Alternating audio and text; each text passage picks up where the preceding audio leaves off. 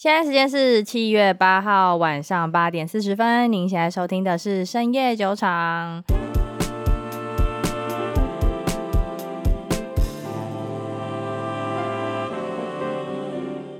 Hello，大家好，我是 Raina。Hello，大家好，我是 Maggie。今天就是开场不能够那么的欢乐，因为我们今天得知了一件噩耗，那就是日本前首相安倍晋三今天遭不明人士枪杀，嗯，然后不幸身亡，嗯。就如果大家有兴趣，可以去推特上面看一下影片啦，没有很血腥，但是我个人觉得蛮扯，就是日本他们是不是太安逸，就整个保镖都没有在守护正在演讲的人呢？嗯，确实是啊，因为上一次出现就是对于政府官员的枪杀，已经是好几年前的事情，而且因为日本一直都是那种枪支管制很严格的国家，嗯、对。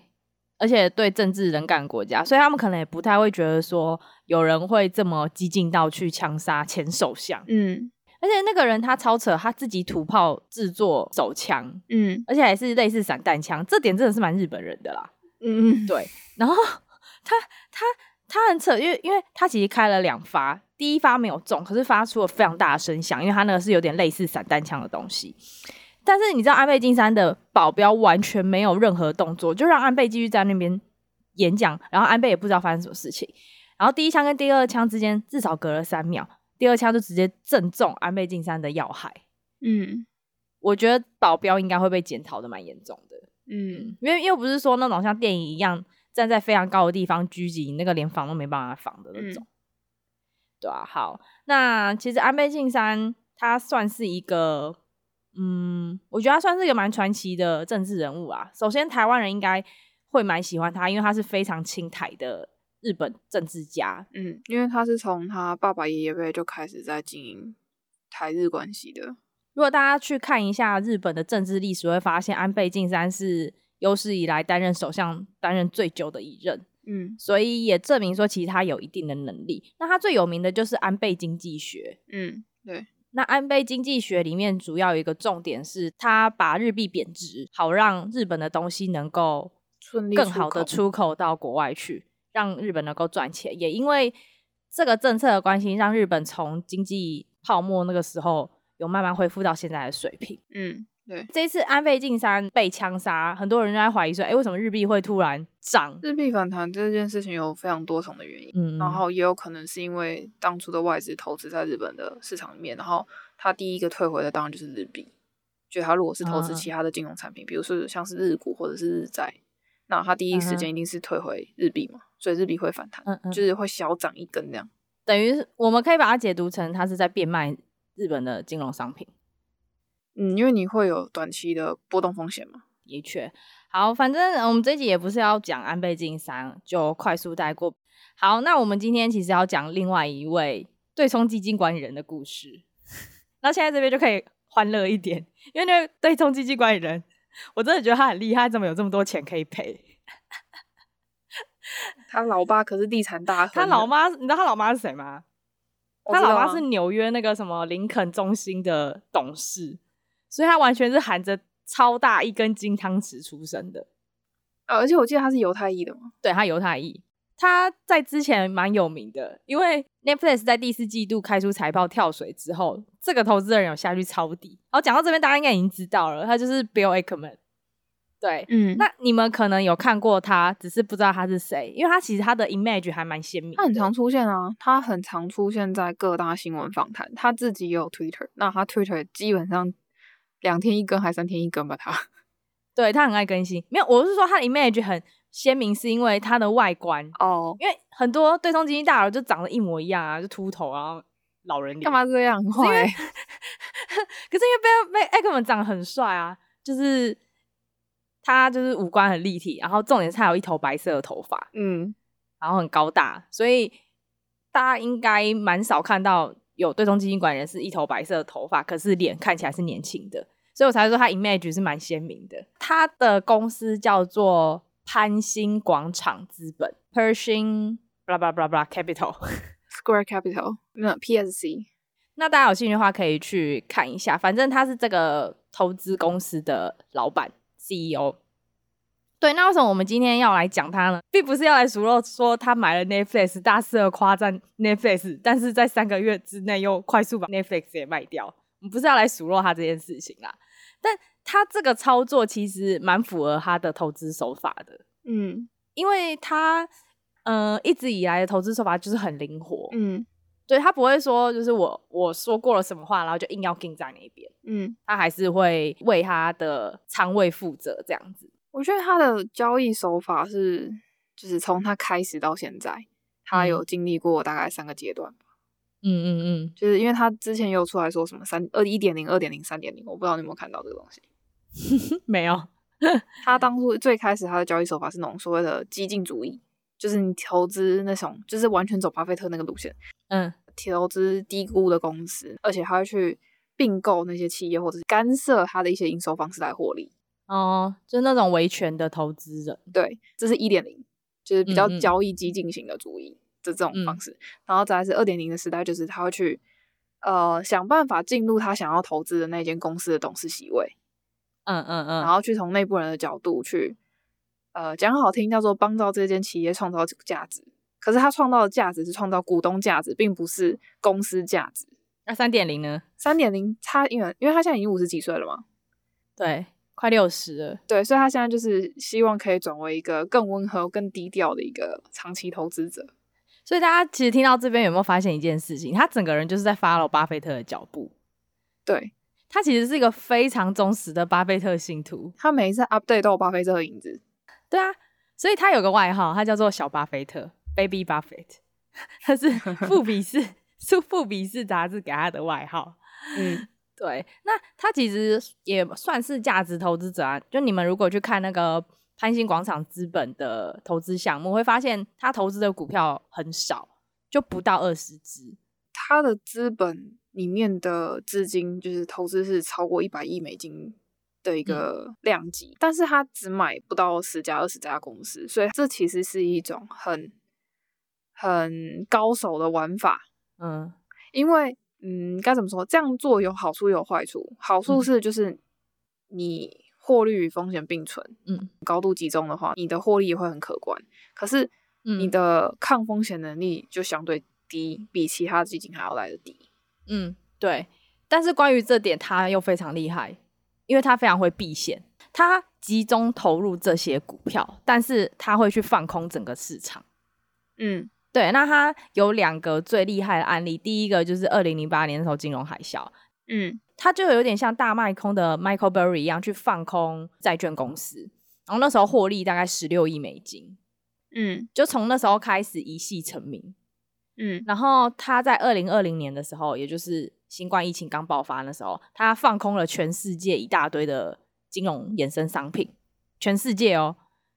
然后他那一次一放空，直接赚了二十六亿美金，所以我个人是觉得他蛮厉害的，就是在避险这个部分。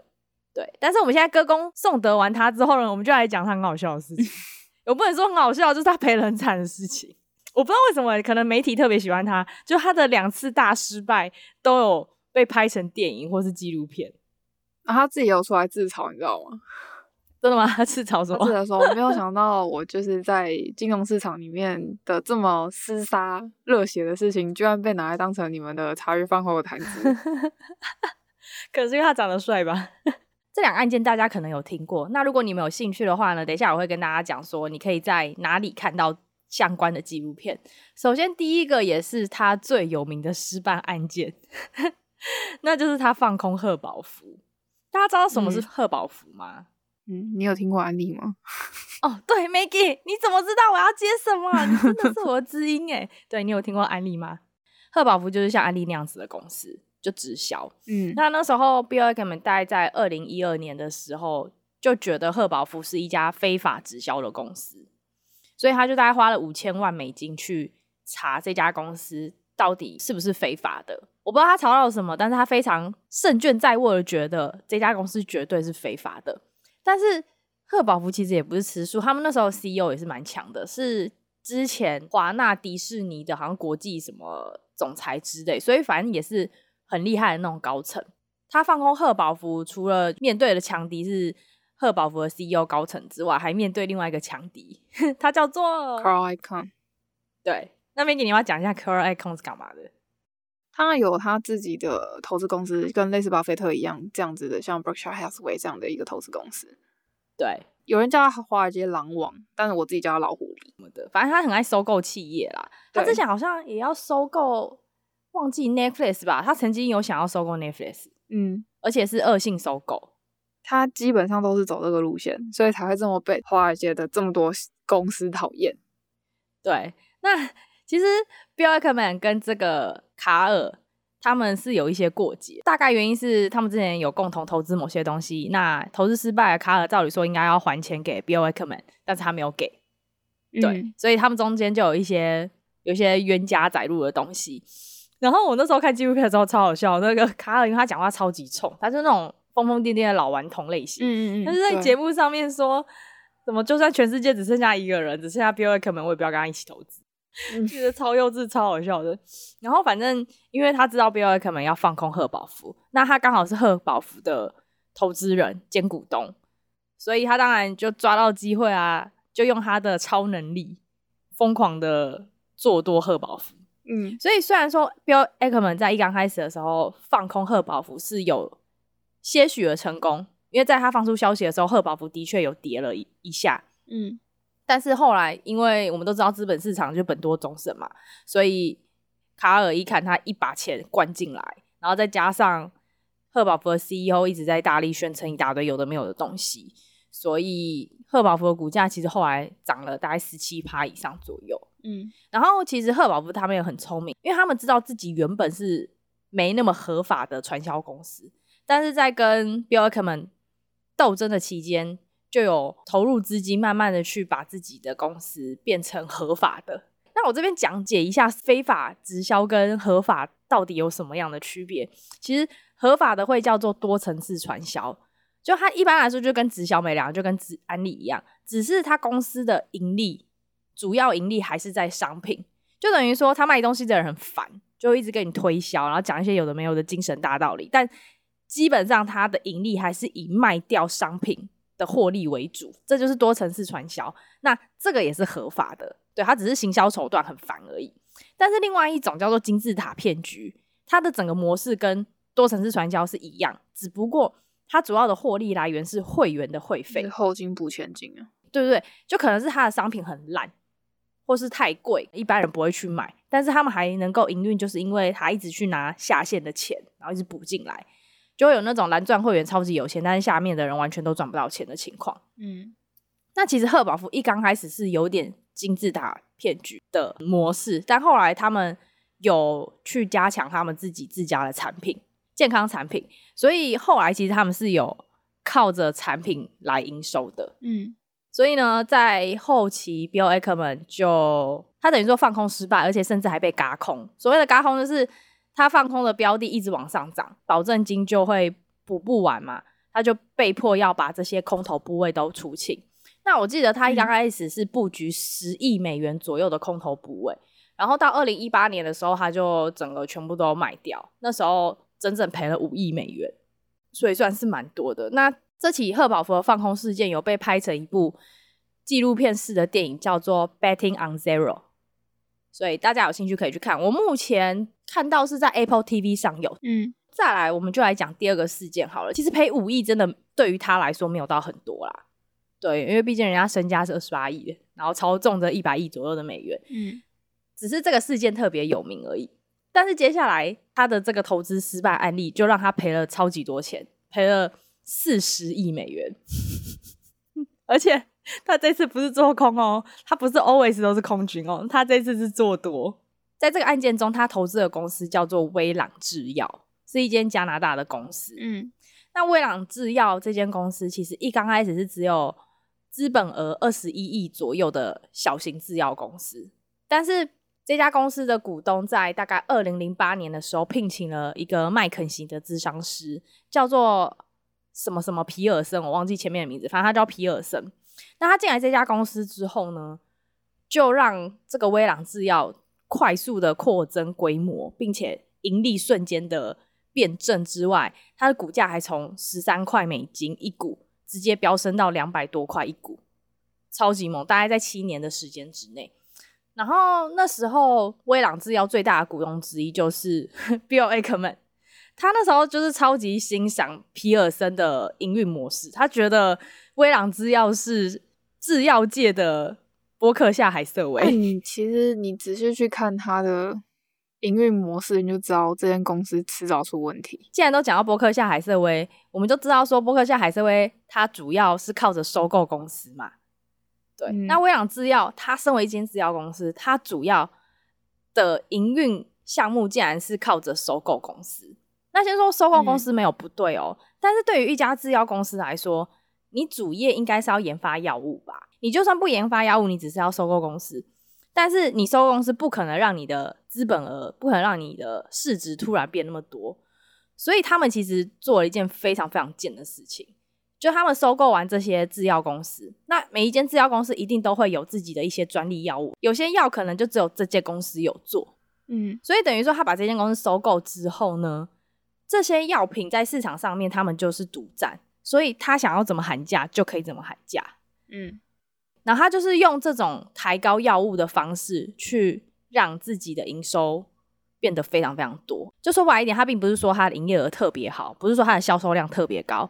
而是因为他故意去把那个价格哄抬，嗯，那他哄抬的程度有多夸张呢？我举一个例子，因为那时候他们有收购一家制药公司，那家制药公司做了一种药，呃，我忘记名字叫什么，反正很长，反正那个药呢是专门治疗一种症状，它算是罕见疾病，叫做威尔森氏症。那这个症状大概就是说，患者他的身体没办法自主性的排除酮毒素。所以，如果他不一天吃四次这种药的话呢，他的肝就会中毒。对，所以它算是那种有点像艾滋药一样，就是每天一定要吃的。那这种每天都要吃的药，你照理说不可以卖太贵嘛，不然大家哪负担得起？那这种药一刚开始其实是一颗一美元而已。嗯，那你知道它到后面涨到多少钱吗？我知道它涨了几百倍。就威朗制药收购完这间公司之后呢，它让这个药整整涨了两百倍，变成一颗两百元。你能想象吗？你一天吃药？本来只要花四美元，相当于台币大概就一百二十块台币而已。你现在变成一天光吃药，你就要花八百美元呢，直接变成一种富人病。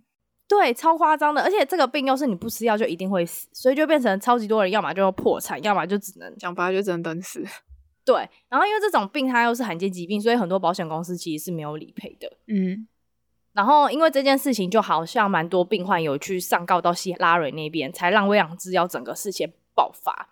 但其实威朗制药他们也是蛮白痴的，就是美国也是有健保制度，只是他们健保制度不是国家去用的，它是算是私人的保险。嗯，所以这些保险公司他们当然也不是吃素的啊。